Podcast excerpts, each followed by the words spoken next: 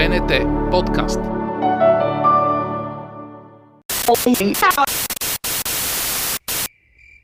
Подкастът на нощта.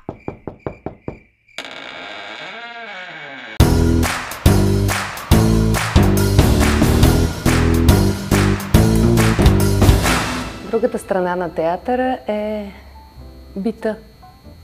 Неприятният бит. Буквалността. Не компресията на време и пространство. Просто бит. Театърът е компресия на време, на пространство, на послание, на, на, на идея, на идеал, на мисъл и няма нищо общо с бита. Най-страдното нещо, което съм правила в подготовка на роля, за роля е лека по лека, физически и като походка, и като можене да се превърна в една доста по не женствена жена, отколкото съм аз. Моите ритуали преди да изляза на сцена са много. Те не са свързани с някакви суеверни неща. Не плюя три пъти, не впазва, нали, не си послагам винаги един и същи парфюм. Просто са свързани с моменти, в които не искам никой да е в моята гримьорна и се съсредоточавам, т.е. моите ритуали са свързани с това.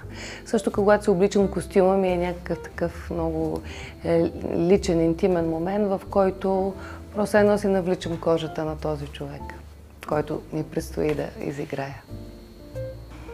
Любими ми момент от репетиции са 10 дена преди премиера. Тогава вече огромна част от пъти е измината, знаеш какъв ти е героя, знаеш каква е, какъв е кода на спектакъла, знаеш партньорите ти какво правят, знаеш къде са ви трудностите, знаеш нещата, за които трябва да работите, а, знаеш нещата, които искаш да пробваш и вече можеш.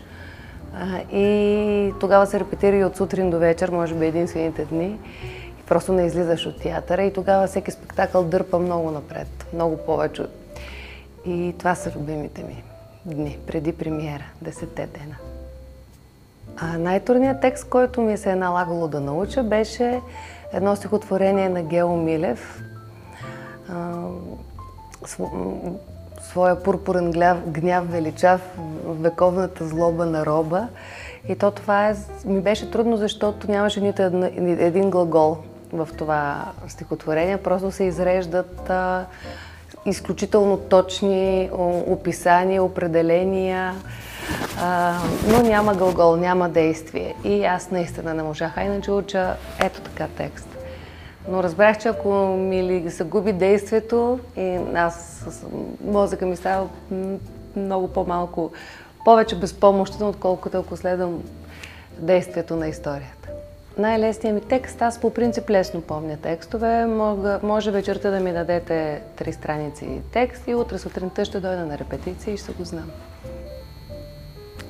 Театърът за мен е по-хубавата къща. И по... по...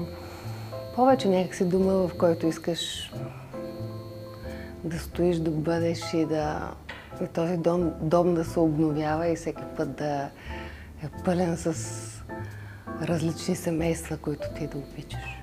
Всеки път еднакво силно. Театърът е сенки и дим, казва към Бърбачо. И огледало, в което искаме да се загубим. Огледало е и сенки е. Дим малко ме смущава, но може би по някакъв начин. Не, да, майче е прав. БНТ подкаст.